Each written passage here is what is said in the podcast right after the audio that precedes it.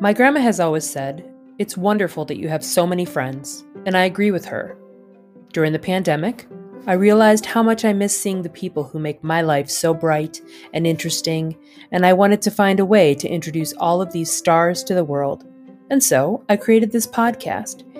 You, dear listener, will get a chance to be introduced to those who make my world hum with possibility. We will talk about serious things, silly things, sad things, glorious things, and things that make us feel alive. So settle in. It's just you and me.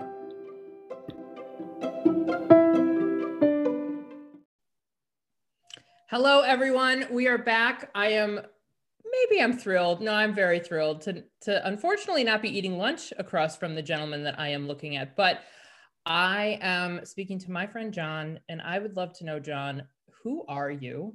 How do we know each other? In either order. In I, any I order can't you believe want. you don't know that. this is the, this is a baseline for everyone else. All right, then. Well, for those I listening at certainly home, know. I certainly know how we know each other. Julie and I have been good friends for years and years and years, uh, growing up together in Elmhurst, of all places. Uh, we Yeah. went to school together, uh, hung out. Eighth at- grade. No, wait. We were in junior high, right? We didn't. We were not in middle school. Not starting grade school, no. It was Yeah. it was junior high. We've been like sixth grade. English I feel class, like I think actually. was- Well, we probably had a class together. We probably had class together, but my primary memory of like the earliest memory I have of you is dressing up as a garbage man for Halloween, and you and Liz and Ryan. I don't think LJ was there, dressed up as garbage, and we went trick or treating. It was we were pretty creative back then.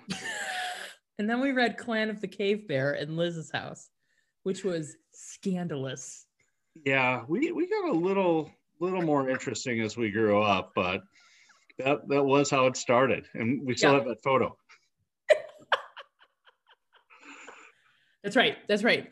And then we reconnected, I don't know, because of Facebook in like 20, 2007 or something. I mean, we've always been friends, like we've always been friends, but Yeah, well, it wasn't like we we had a, a weird night reading Clan of the Cave Bear and stuff like garbage, and a fallout.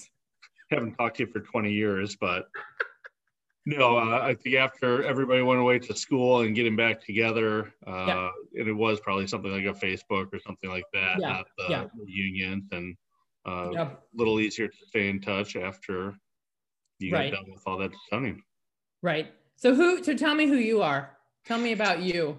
I'm I'm John Schreiner. I'm a, a dad of three. I've got I had a daughter, Recent. Recent twin. So I went from a family of three to a family of five, with uh, Yeah. three of those individuals under the age of two. God bless. Yeah. so uh, my my wife Miranda and I have been very busy, not sleeping as much, but really enjoying it. Uh, Yeah. We live in Chicago. I Mhm. work as a corporate attorney in the city, uh, in my house these days. Yeah. And uh, you know, really spend a lot of time with my family, and and before that or outside of that, when I get some free time, I like to do things in the outdoors. Yeah. So that's exactly what we're going to talk about today, but it'll be a little bit more specific. Okay. But first, I want to ask you what got you into liking the outdoors? Like, what is where where in your life did you all of a sudden think, "Wow, this is great," and then eventually, I'm going to buy land in Montana? Sure. So I, I think I was like a lot of kids were you liked animals. So you, if your neighbor had a dog or your grandma had a cat or something, that was a really exciting thing as a one year old, two year old, three year old. Uh, eventually, it was the squirrels and rabbits outside and in the Mhm. trees on your front step. And then uh, my dad would take my brothers and I to the forest preserves Mhm. in Milwaukee, where we grew up and we'd spend a lot of time going out, uh, you know, hiking around, running around as, as young boys do, sort of burning Yeah. off steam. And eventually we started focusing on what was specifically there in, in those woods. So we'd do games like, you know, to find the, the deer tracks or how Yeah. many, how many squirrels can you see? Uh, remember going out, uh, it was a really special thing because you got to stay up past your bedtime and go out at, at after dark and look at the raccoons going into the garbage cans along the parkway. And that was our, our wildlife experience in Milwaukee. Uh-huh. Uh, and, and that grew at, at some point. My my family got really interested in, in the Rocky Mountain West, and we started mm-hmm. doing family vacations to Yellowstone National Park, and that was really yeah. my first introduction to uh, larger game, uh, bigger vistas, and uh, spending more extended periods of time rather than just kind of a day trip up into the woods. Yeah. And you and talk about a little bit, talk a little bit about, and this is something that you and I have discussed ad nauseum, primarily because I am not a very excited human being about guns and hunting, but I enjoy talking to you about that because I think that you bring um, perspective that I never really think about. So, when did you start getting into hunting? So, I got into hunting or, or got interested in hunting probably in junior high school.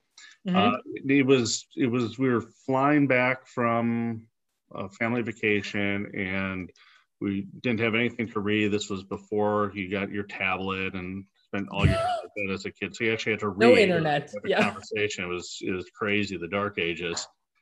And in one of the the newsstands in the airport, there mm-hmm. was a, a magazine with a picture of an elk on it. So, oh okay.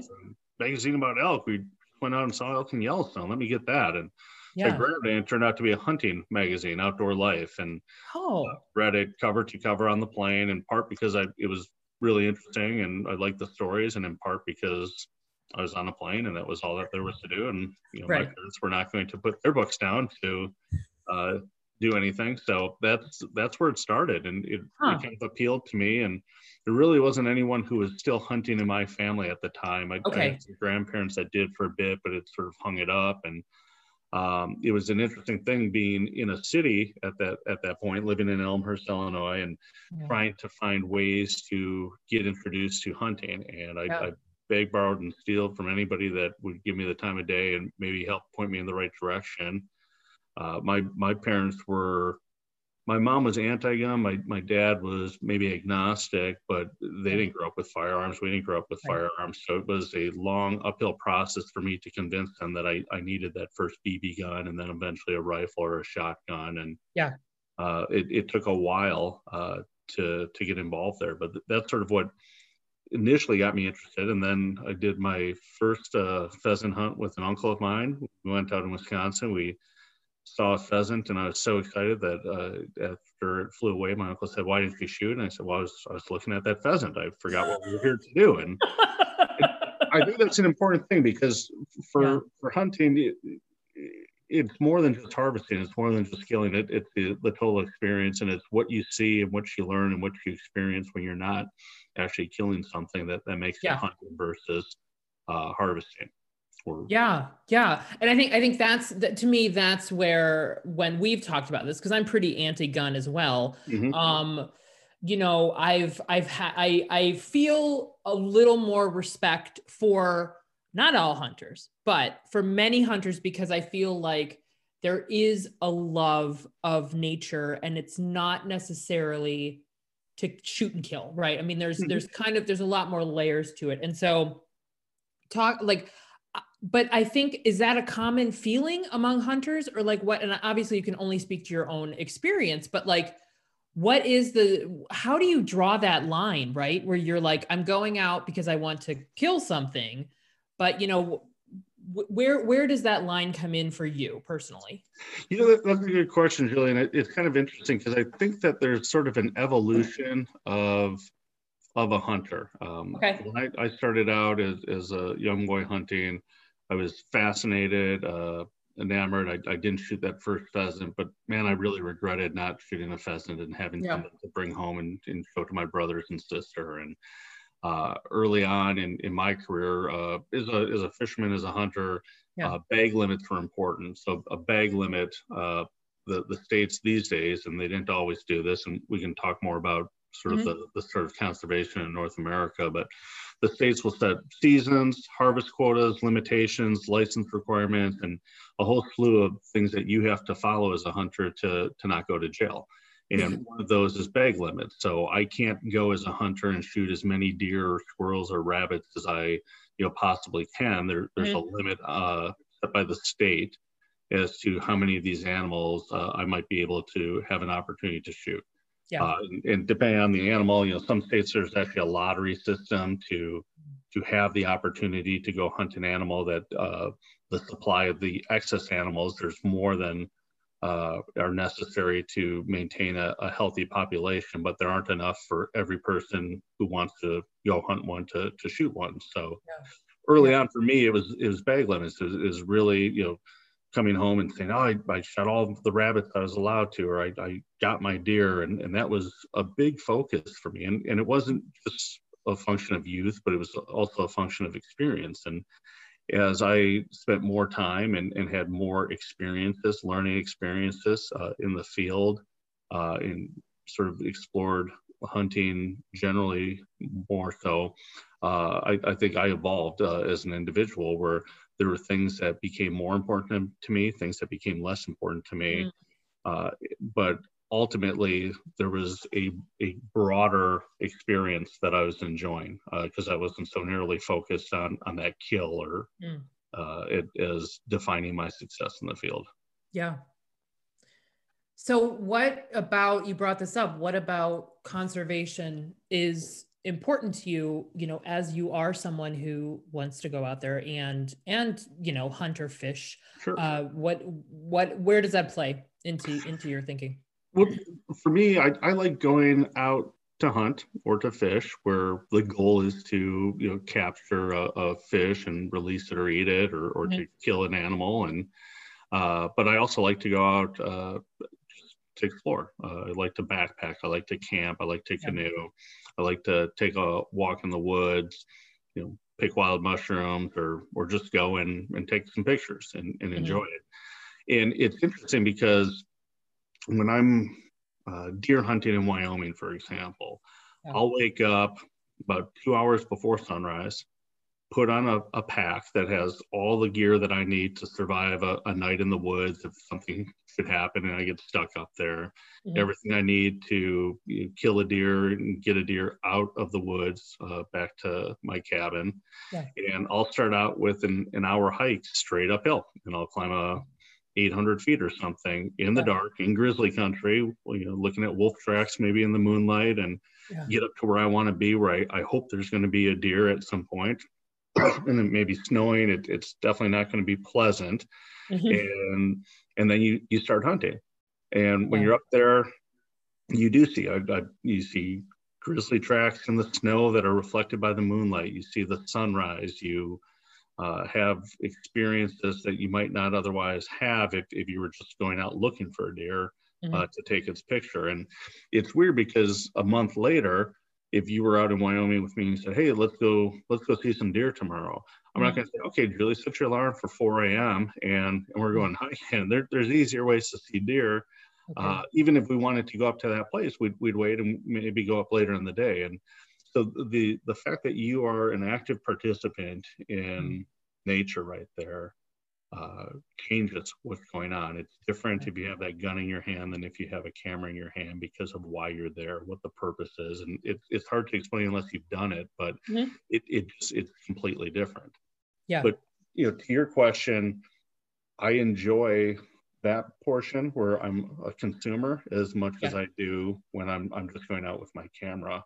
Mm-hmm. And all of that is only possible because of what people before us have done and will only continue to be possible because of what people today are going to do to, mm-hmm. to make sure that we conserve wildlife and wild places yeah so what so i think i think a lot of people might assume that there's a, a huge contradiction between hunting mm-hmm. and conservation and so can you clear up that uh, yeah, absolutely. misunderstanding Sure. So in, in North America, at least, and, and particularly in, in America, uh, you know, prior to the conservation movement, uh, there were people who hunted for sport. Uh, there were people who hunted uh, to put food on the table. There were people who did both, and there were people who hunted as a job.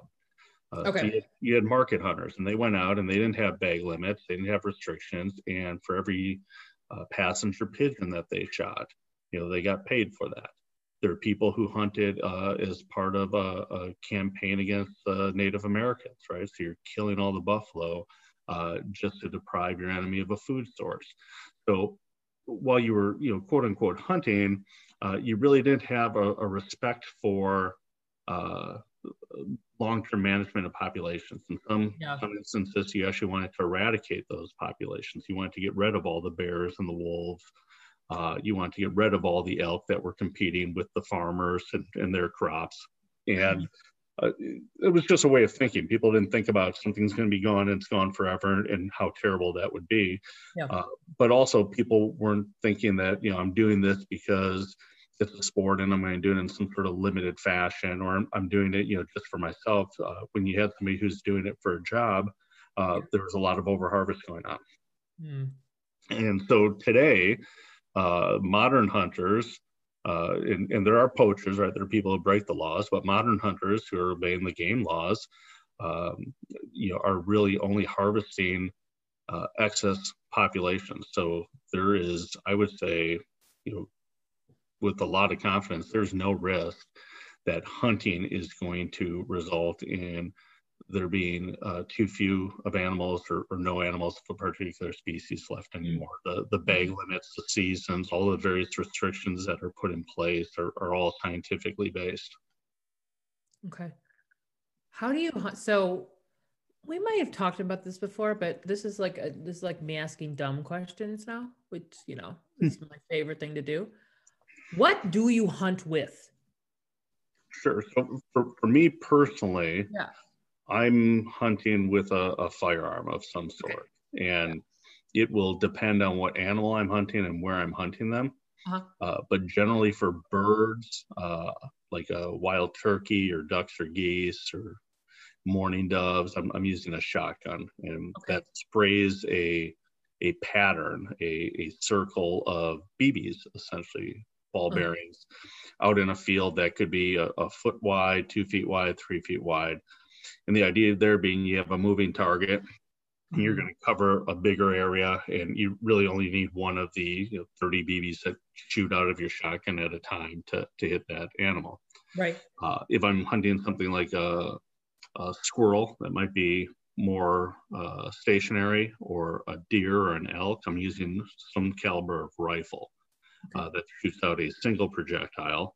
Yeah. And uh, generally, the, the way that I'm hunting them, you, you have time to get into position where you can wait for the animal to stop and be stationary and, and take that single shot and uh, much more precise.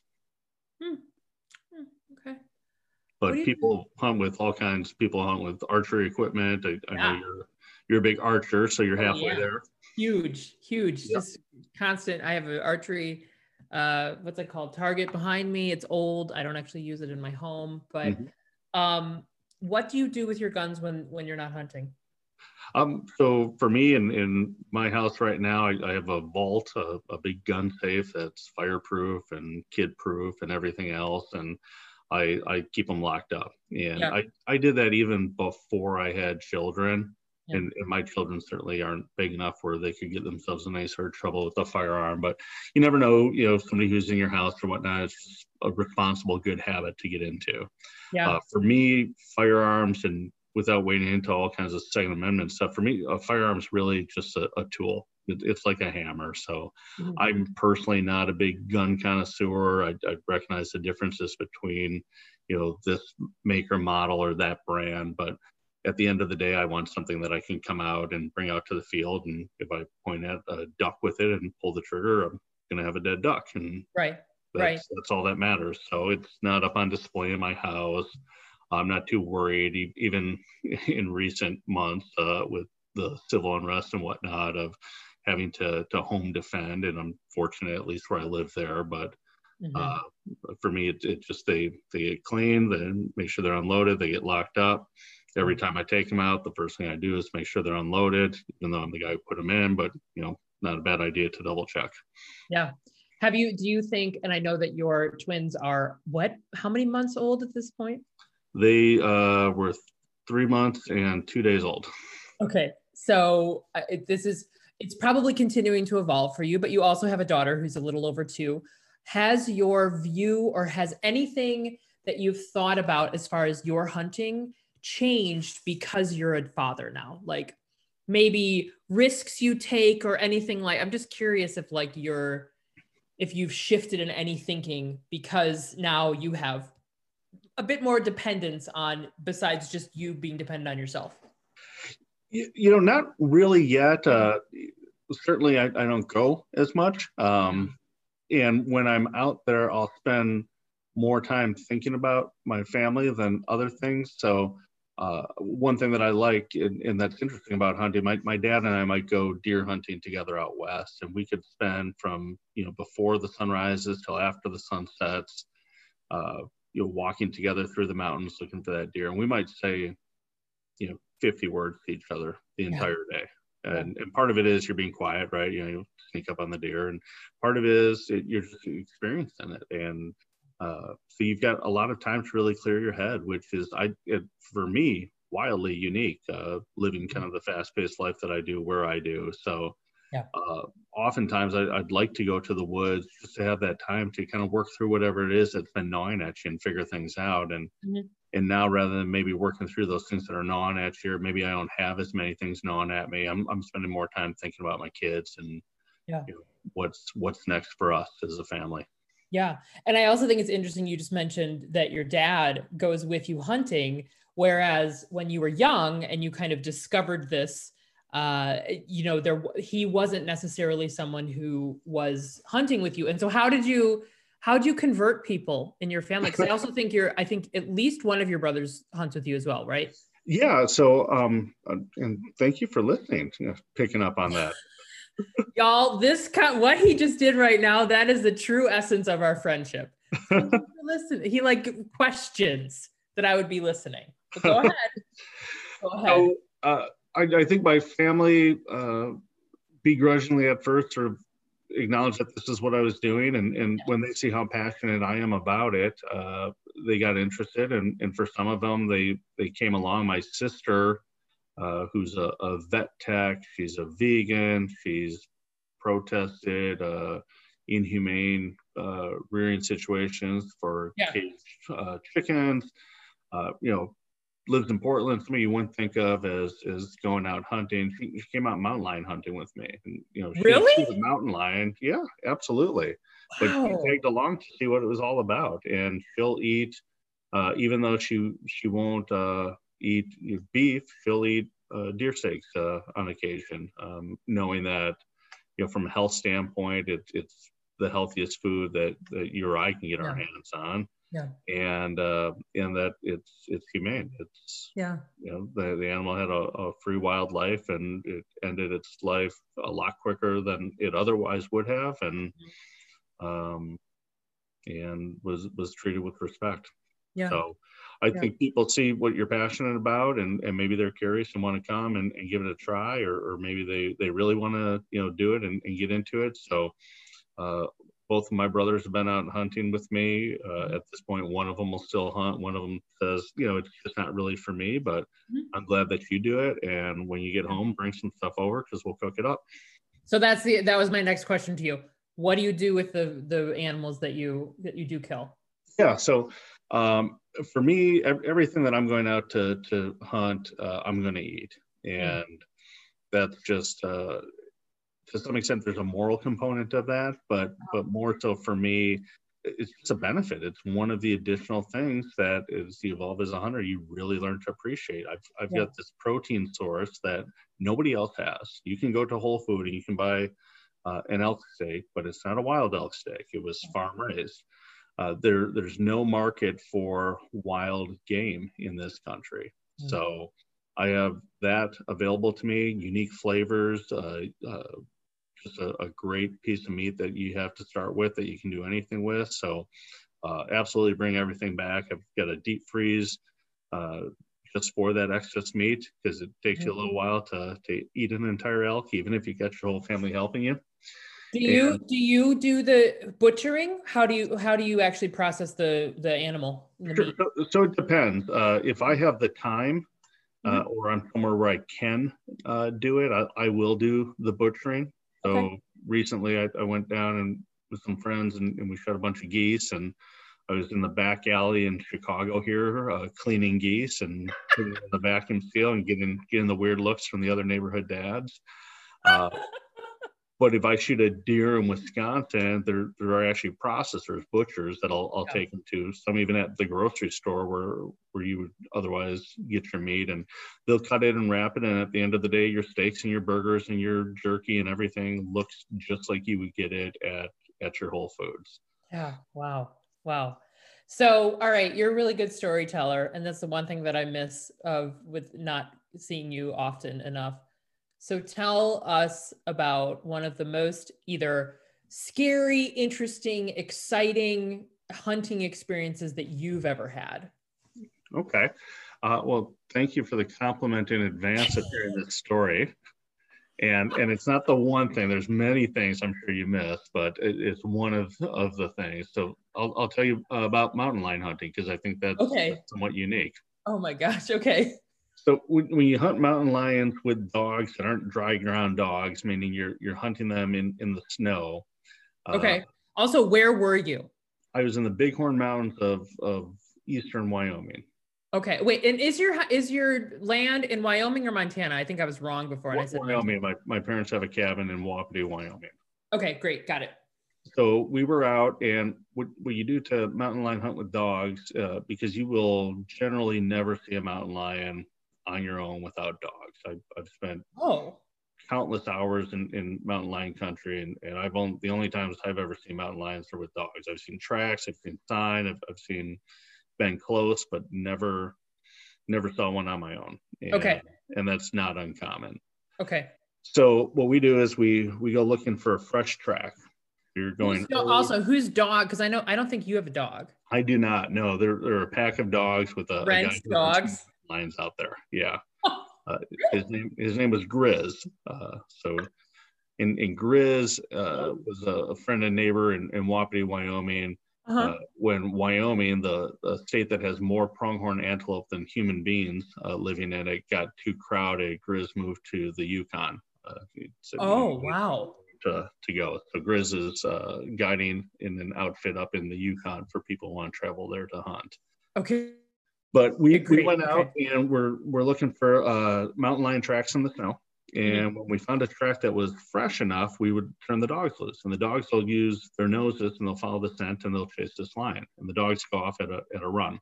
Yeah. So this lion, however long ago it made that track, went about its life, right? He, maybe that lion walked a hundred feet and took a nap for four hours. Maybe that lion was looking for a mate and you know walked 20 miles. You, okay. you just don't know. Um, but the dogs are running, they're not walking. So you catch up with that lion, hopefully, eventually. Uh, as a person on foot in the country we were hunt, hunting and hiking, uh, we had to follow every step that that lion took uh, to keep up with the dogs. Because after about a minute, the dogs uh, who are barking are, are out of earshot. You can't hear them. So what's neat about lion hunting is you walk everywhere that that lion walked. And and the lions uh, you know take different paths than maybe the deer are taking maybe that you would take. And it was really interesting to sort of follow that and think about wow there's a cat here within the last 24 hours. Yeah. Um, you come across a lot of stuff uh, you'll come across the the kills that the lions had made. Um, so I've, I've found a bunch of different dead deer uh, where I was lion hunting. I found scenes, of the tracks in the snow where the lion had jumped an elk. Uh, you could even find where the lion laid down after it ate and see its tail print in, in the snow. Oh, uh, okay. But it's difficult because you don't know if you're going to see that lion eventually, and you don't know when. Yeah. So you're going up and down mountain country in the snow, and you're trying to pace yourself, right? And and you just don't know when when this day is going to end. So I think it's a lot easier and I've never run a marathon, but a lot easier to say, hey, you've got 26 miles to go, count them down, or you got five hours to go, and you can count it down, and you've got a goal. Whereas here, you don't know when your goal is going to end yeah. or if it will. Okay. And we were following some really big line tracks, so we're expecting a really big line at the. the okay, and what does that mean? Really big. These were probably the size of a of a saucer. So if, if uh, I'm spreading out my hand, Yes. As wide as it can go. The tracks were bigger than that. Yeah, so, and you're about six feet tall, right? So you've you yeah. don't have small hands. Exactly. Okay. So we're we're expecting an, an older male lion that's, Uh-huh. that's a big lion, and Okay. we're following these tracks and we're following these tracks, and we thought they were fresher, but but maybe they're not. And this lion's really been traveling. So we've gone maybe eight miles or so, Mhm. and we're kind of at the point where we either need to call it a day and Yeah. start walking those eight miles back to the truck, or plan to spend the night out. And Okay. Grizz looks at my dad and I, and he says, "Hey, he goes, well, you guys want to call it?" Or and he's pretty big tracks, but and we're looking at each other like, I'm not gonna be the guy that tells a guy called named Grizz that I'm, you know, I want to get back to my bed. So let's carry on. So we keep on hiking. Okay. And when it, it finally gets dark, we uh, build a little camp. So we we gather some firewood, get a fire going up against some rocks, move some rocks around so it reflects, cut some pine boughs to lie on, and and laid down. And we didn't have our sleeping bags, we didn't have a tent, we didn't have dinner. You know, we kind of had what we had to eat. But there's a there's a mountain lion anywhere potentially, and you're just gonna take a, a snooze. It- well, and I, I get where you're going at there. Lions are not really dangerous. They, uh, when lions get habituated to people, um, Yeah. they start eating people. But I've I've done lion hunts where I've, I put a lion up a tree and I've, I've climbed up and been three feet away from that lion and it's Oh. spitting at me, but it doesn't want to have anything Okay. to do with Okay, the person. fine. There's a reason it goes up the tree. If, if a lion would stop and turn around and fight, it would kill the entire pack of dogs and the, the hunters coming. Yeah. But evolutionary, you know, they risk they they break a claw or something in, in that fight with the dogs, or more likely with a, a pack of wolves. They're done. They're they're Yeah. not able to hunt elk anymore, and, and they starve to death. So Okay. you go up Alright. a tree, you fight later. All right. So we spend the night out, uh, Uh-huh. wake up the next day, uh, or wake up probably half an hour later to Grizz and my dad beating me. My coat had caught on fire. I got too close to the, to the campfire. so I, I've got that. Uh, and you're waking up every like 20 minutes because it's just, it's cold, it's, it's unpleasant. Yeah. We're worried about the dogs that are, are ahead of us somewhere in the wilderness. Yeah. Um, and eventually we're just thinking, you know, what time is it? Yeah. Somebody looks at their watch and, and you're thinking, okay, it's probably almost five and Yeah. get ready to wake up for the morning and go, nope, it's 11 o'clock at night. Okay. okay, let's try to go back to sleep. Lay down, you can't sleep. So finally, at, you know, maybe midnight or something, I was like, I can't sleep anyway. Get up. My water bottle that's between me and the campfire is frozen solid. So Great, awesome. that gives you an, an idea of how cold it was. And we put on our headlamps and we just start following the tracks and, and we're walking and we're walking. And we did this for another mm, 20 hours eventually the dogs and the lion went over a ridge. They've been swept of tracks uh, because of the wind blowing the snow away uh-huh. into the bare rocks. We spent a couple hours looking, trying to find new tracks or hear the dogs, hiking to different areas, couldn't find them, uh, and eventually had to turn around and, and hike uh, maybe 11 miles out Did- to Did Grizz call it? Grizz called it. Yes, thank you very much. I would have stayed for another day, but Grizz called it. So, so we we hunted for you know forty some hours straight, uh, hardly sleeping or sitting down for more than an you know hour. yeah. And, you know, no no meals other than what you'd packed for a lunch and some granola bars. Uh, got back, went out the next day looking for the dogs. Found the dogs two days later. Um, so and, and these dogs were were fine. They they Yeah. they'll hunt a little bit and whatnot, but it was it was probably the most grueling thing that I've ever done. My dad had just finished the Marine Corps Marathon in Washington D.C. Uh, about two weeks before. He said that was a breeze compared to what we did, and we never saw the line. And that was Oh, my. If you get my dad talking, he'll tell the same story. That was that was my best hunt ever. It was wow. adventure, such a good time. Yeah. Uh, a great story to tell, and didn't even see a lion, much less you know shoot one and bring it home. Wow. I was, I mean, honestly, I thought you were going to be like, and then the next day we went out for half an hour and didn't kill the lion, but we saw it. Like, I mean, but that's, that's incredible. And I also feel like that speaks to what I'm hoping people, because again, like I mean, I'm not trying to change anyone's mind. People can have their own thoughts, and like I still don't. I would never hunt. That freaks me out. But I do think it shows that you're not always in it for the kill, right? right?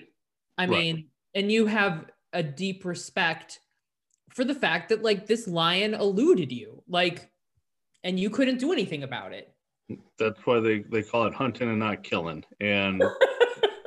maybe two years later, I, I, was hunting in the same mountain range and uh, found some lion tracks, and within an hour had caught up with this lion, shot this lion. This lion wound up being uh, maybe the biggest lion in the state that a hunter had shot that year, and uh, probably one of the top 25 largest lions in, in the history of, of recording the size of lions out of the state, right? So that's, that's the pat yourself on the back. You're in the record book. You got this yeah. giant lion. You're, you're, you know, you've got a huge trophy, and and that was a great hunt too. But that that doesn't make my my list of my top stories. My best lion hunting story is the one where I never saw a lion. Yeah. Yeah. Yeah. And so to to end to kind of end this before you get to ask me whatever you want. Um, just you you are you are part of some organizations that I think I'm going to put some links in the show notes just because I think people might be interested. Sure. Can you can you just talk to the couple of I mean I know Ducks Unlimited, um, but what are some thing what are some groups that you're a part of that are very conservation focused and also hunter focused? You bet. So, um, in in one of the things where we're talking about hunting is conservation uh, hunters in, in the history of North America are the ones that advocated for the game laws, advocated mm-hmm. for seasons and bag limits. Um, hunters have imposed and, and, lobbied to put taxes on themselves to fund conservation.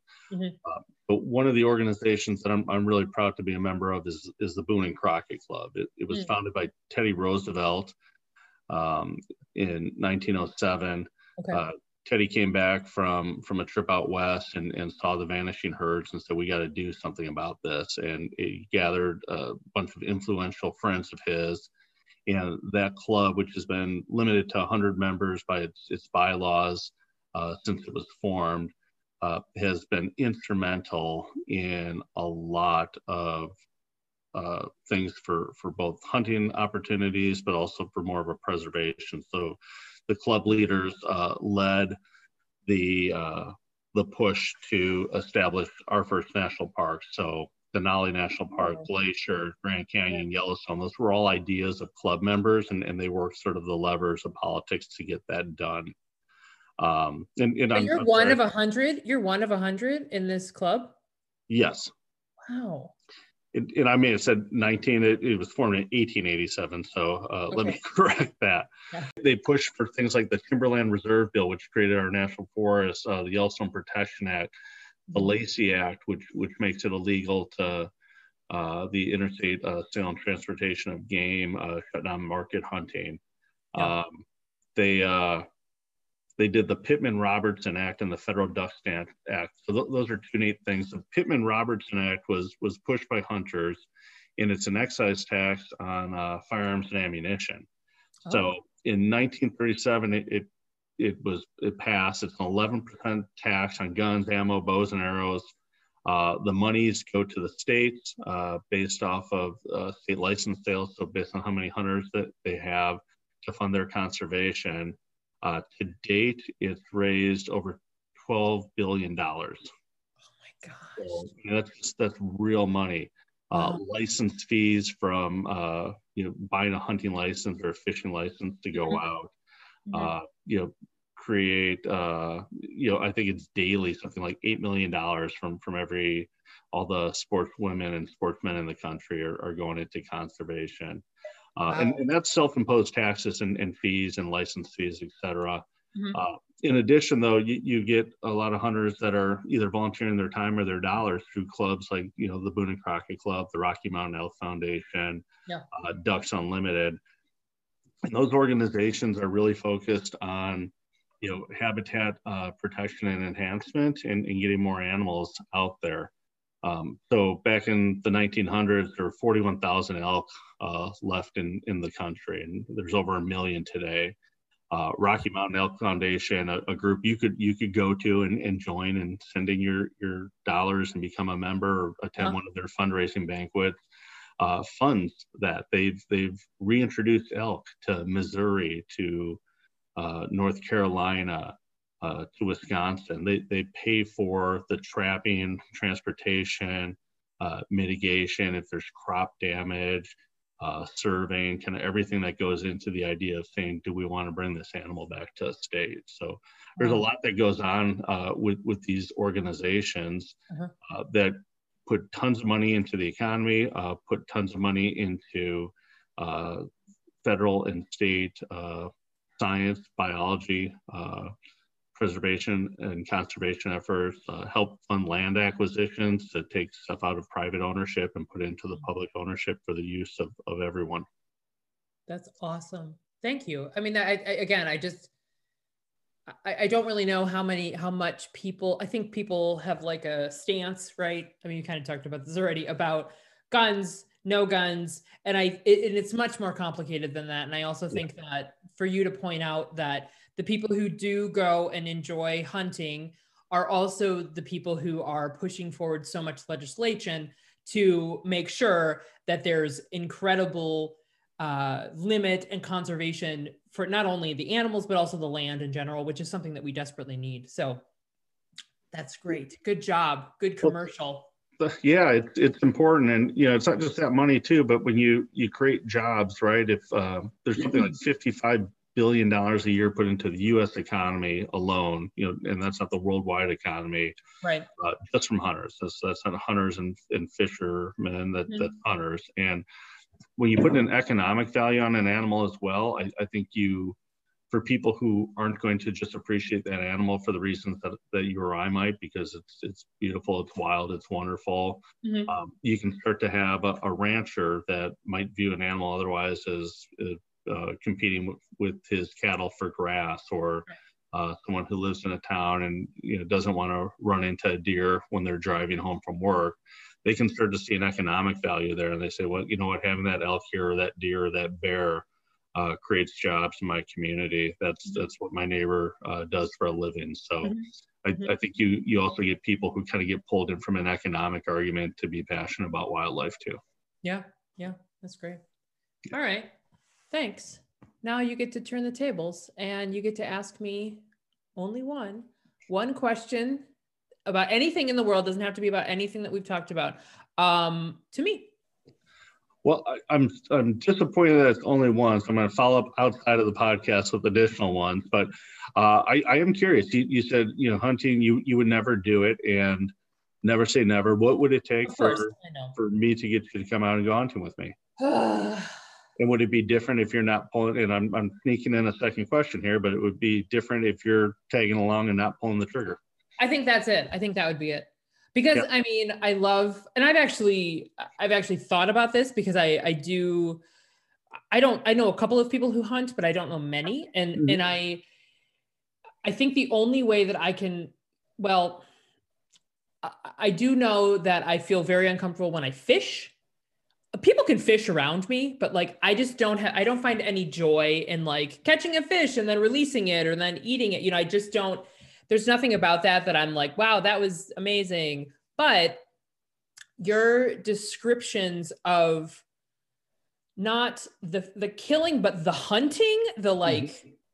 looking i mean because you know i'm a photographer so like i love i love beauty and i love nature and i think I think the thing that that really stands out to me about this is that more than likely, and I could be wrong, but more than likely, a lot of the spaces that you are going into um, would you would otherwise not see because you know i'm imagining that you know like when you were talking about the the hunt for the big cat like you weren't I'm doubtful you were like on roads, like walking, you know, like you were very much in secluded areas where there probably weren't a lot of people, if anyone. Mm-hmm. And I think that that's something that really excites me. Just this notion of like being able to be in a space that like otherwise I would not be inhabiting. Um, so I think that that's great. And I also feel like, I don't know, there's, I think I think you're right about I think it's guns. It's guns for me. It's just I'm scared of guns. That's pretty much it. I I had um, friends in Colorado who would because they lived in the mountains, they would have a gun in the house available in case a bear or anything came about and would put them in danger. And um my friend i told my friend because even like even like putting a bullet like and it's like a visceral reaction to me like even like having like my friend put a bullet in my hand because he was because i was like i don't even think i could touch a bullet like i think that i would just freak out. And sure. so i he put a bullet in my hand and i was shaking i was freaking out um and then he was like if you're comfortable let's shoot. Just be and he it was a very safe environment. It wasn't there wasn't anything that like was was dangerous about it and i did and i just it just made me feel gross. I don't know and it's not i don't well i have a problem with people who like you know just have guns to have guns right? I mean that don't hunt. Um but i just i don't know something about it and i i didn't grow up around guns. I don't maybe it was also growing up in chicago and every single headline was just you know gun violence and against people right? And so i I also know that it's important to have an understanding of something that you don't. Um, mm-hmm. And yeah, so because I think in some ways, even though it probably gross me out a little bit, like I'd be fascinated to see like an animal get butchered, um, you know, like field dressed and everything, just because I've never, I don't sure.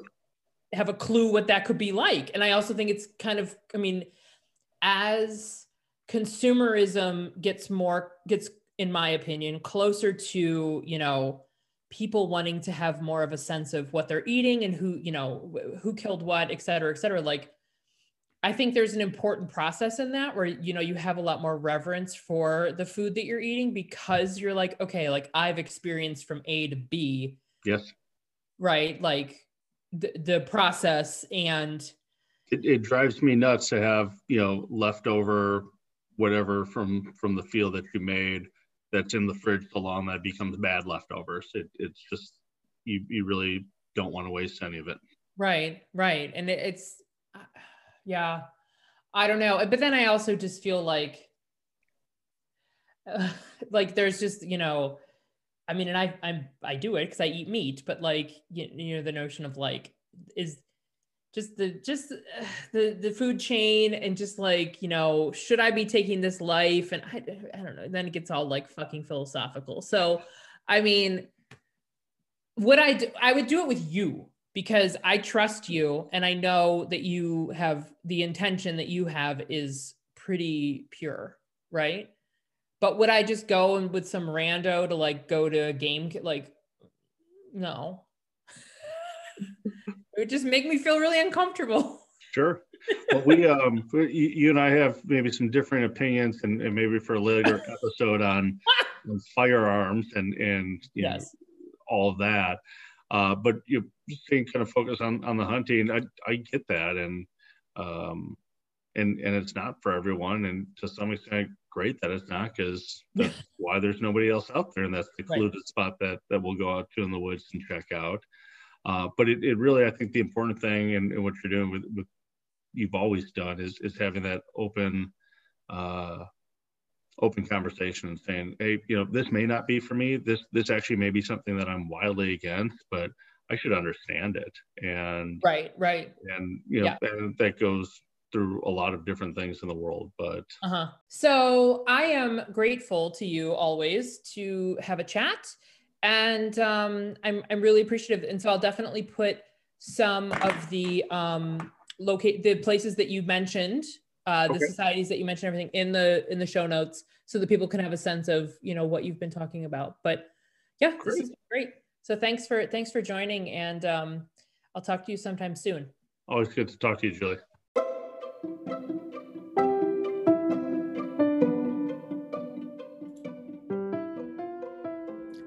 I am so lucky to know such incredible, thoughtful people, and I thank you for listening. Come back soon for another episode of It's Just You and Me.